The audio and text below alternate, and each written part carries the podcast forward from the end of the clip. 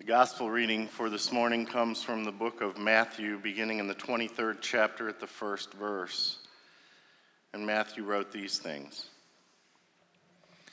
Now Jesus turned to address his disciples along with the crowd that had gathered with them.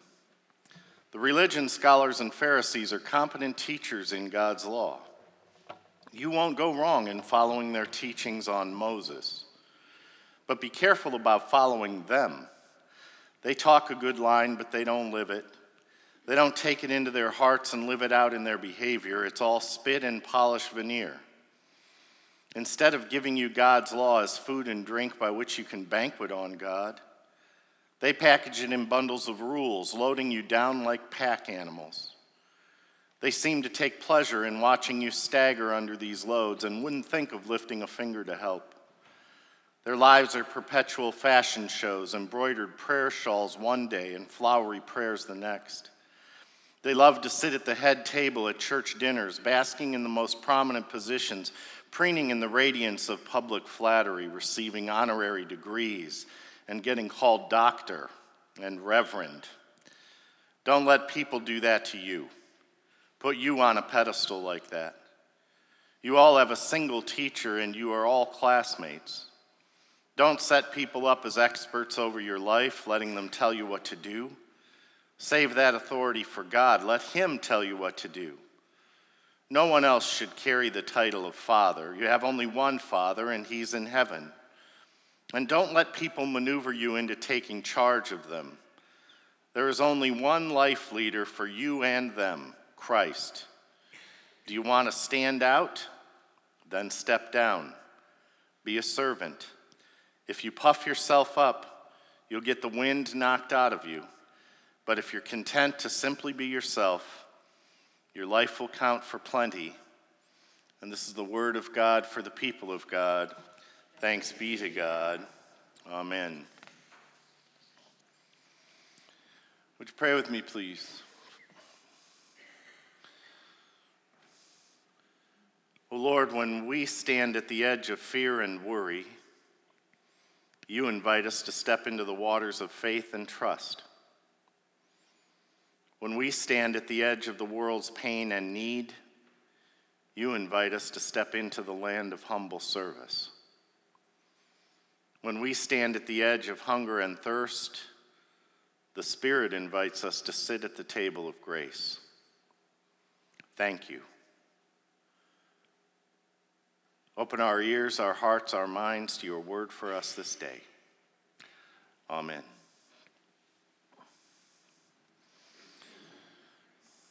Sometime when you're feeling important, sometime when your ego's in bloom, sometime when you take it for granted that you're the best qualified in the room, sometime when you feel your going would leave an unfillable hole just follow this simple instruction and see if it humbles your soul.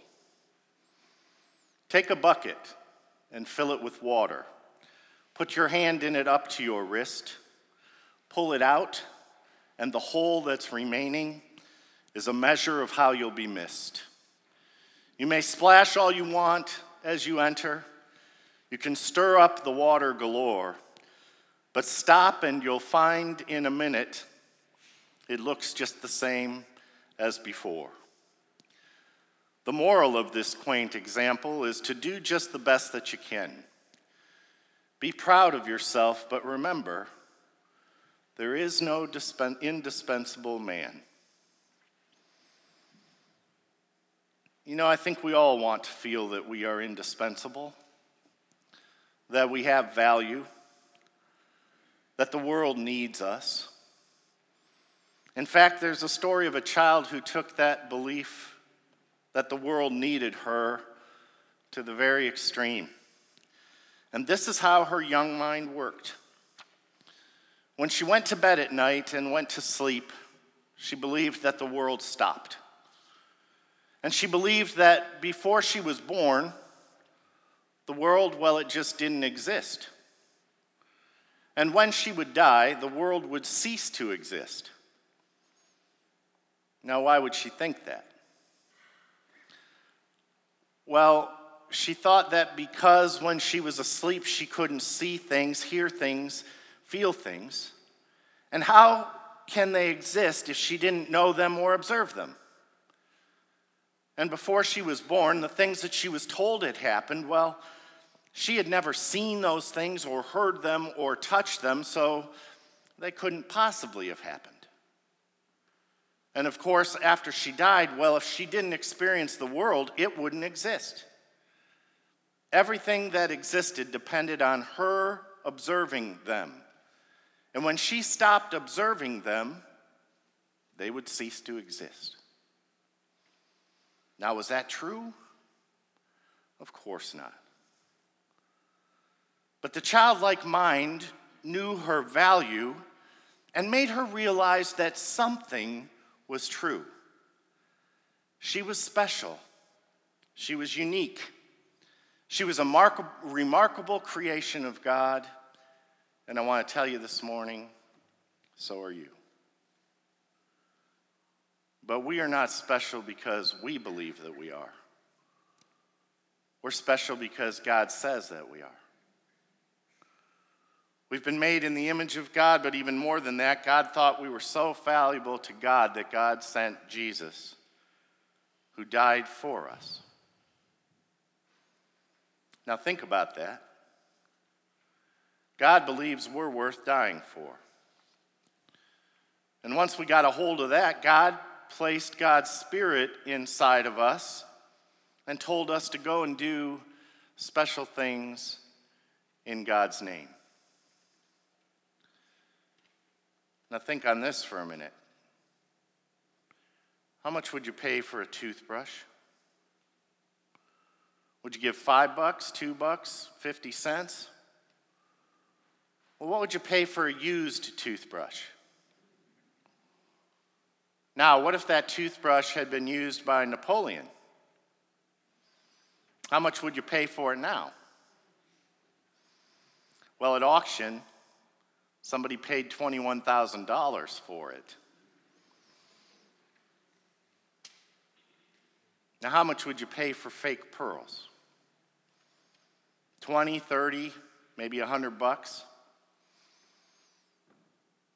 Well, if that set of fake pearls had been owned by Jackie Kennedy Onassis, her fake pearls, fake pearls, went at auction for over $200,000. What about a piece of sheet music? Music of a song that you could play on the piano if you could play. Isaac could play it. Not too long ago, an original autographed piece of sheet music by Beethoven went for one and a half million dollars. And my point is this the toothbrush was used, the pearls were fake, and the sheet music folks it's just a piece of paper. There was nothing in and of itself about them that gave them their value. They were only valuable because of who had owned them. And scripture says the very same thing about us. We have value because our owner, because of our owner, because God made us in God's own image. Now, there are some folks who don't get that. They don't look to God for their own self worth, they look other places. And when they do that, they often end up warping the value that God has placed in them in some way. And that's what happened to folks in our story for this morning. Jesus confronted the Pharisees, men who were so righteous that they fasted often, they prayed regularly, they went to church all the time, they tithed regularly. These were very religious people. Yet Jesus condemned them. Why? Well, because their righteousness, it was all about them. It wasn't about God. The Pharisees didn't look to God for their own self worth, they looked at themselves. They used their worship like a mirror, not to reflect God's glory, but only their own. Years ago, there was a song by Carly Simon. It was called You're So Vain. And she was singing about an ex boyfriend who was so caught up in himself that when he went to parties, she sang that when he was there, you had one eye in the mirror as you watched yourself go by. I've done that. I've entered a crowded room where that has a mirror in it, and guess who I looked for first in that mirror? Me. We've all done it. We want to make sure that our hair, if we still have it, is in place, that our clothes look okay, and of course, we just want to look at ourselves. In fact, I read somewhere that when they design hotel lobbies, they'll often put large mirrors in the lobby. And do you know why? Because people complain less about slow elevators when they're occupied looking at themselves.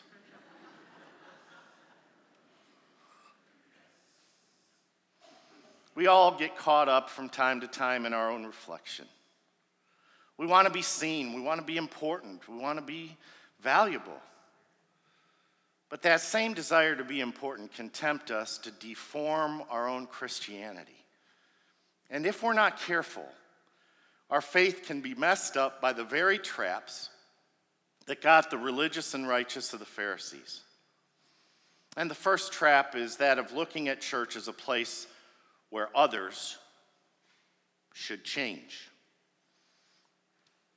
Jesus said the Pharisees were prone to watching others stagger under heavy loads and not lift a finger to help. And they saw their worship as a place to pass judgment on others, and you know how that works. Gee, Pastor, you know, that was a great sermon. I just wish that Bob had been here to hear that one because he really needs it.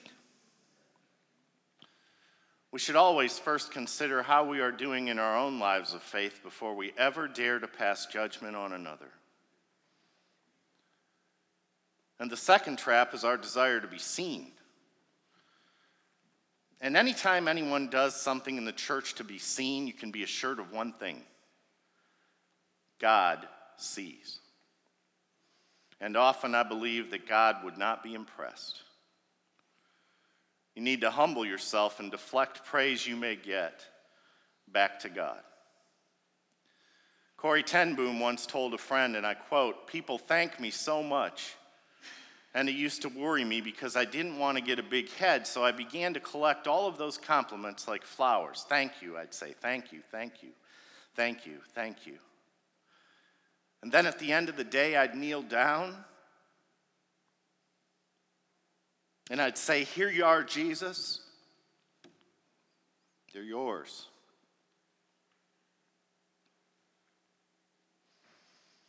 So the first trap is to use worship to judge others. The second trap is the desire to be seen. The third trap is to use worship to gain a reputation. Jesus said to the Pharisees, They love to be greeted in marketplaces and have men all call them rabbi, but you are not to be called rabbi, for you have only one master and you are all brothers. Don't take the glory away from God. You and I don't need power or prestige or reputation to be worth something to God. The glory belongs only to Jesus, not us.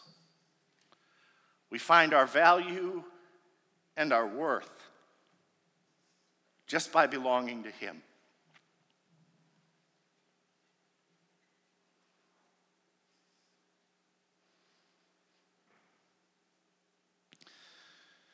Now, many of us today are filled with fond memories.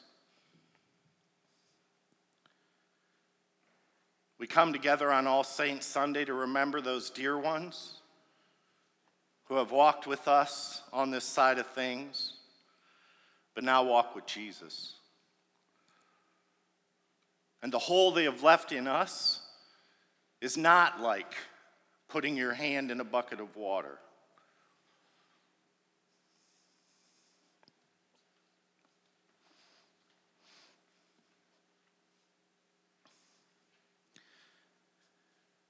It is more like losing a piece of our hearts.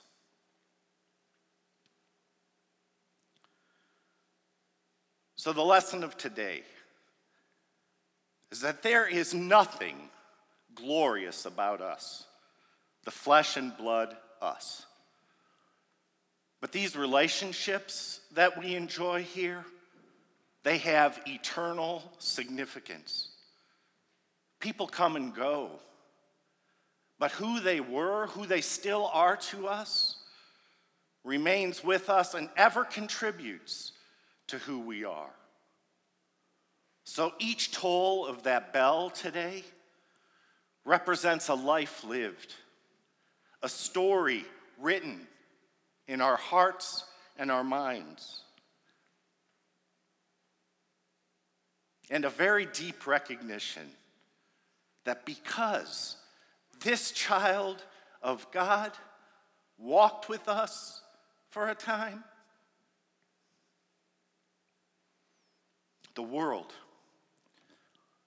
has forever changed.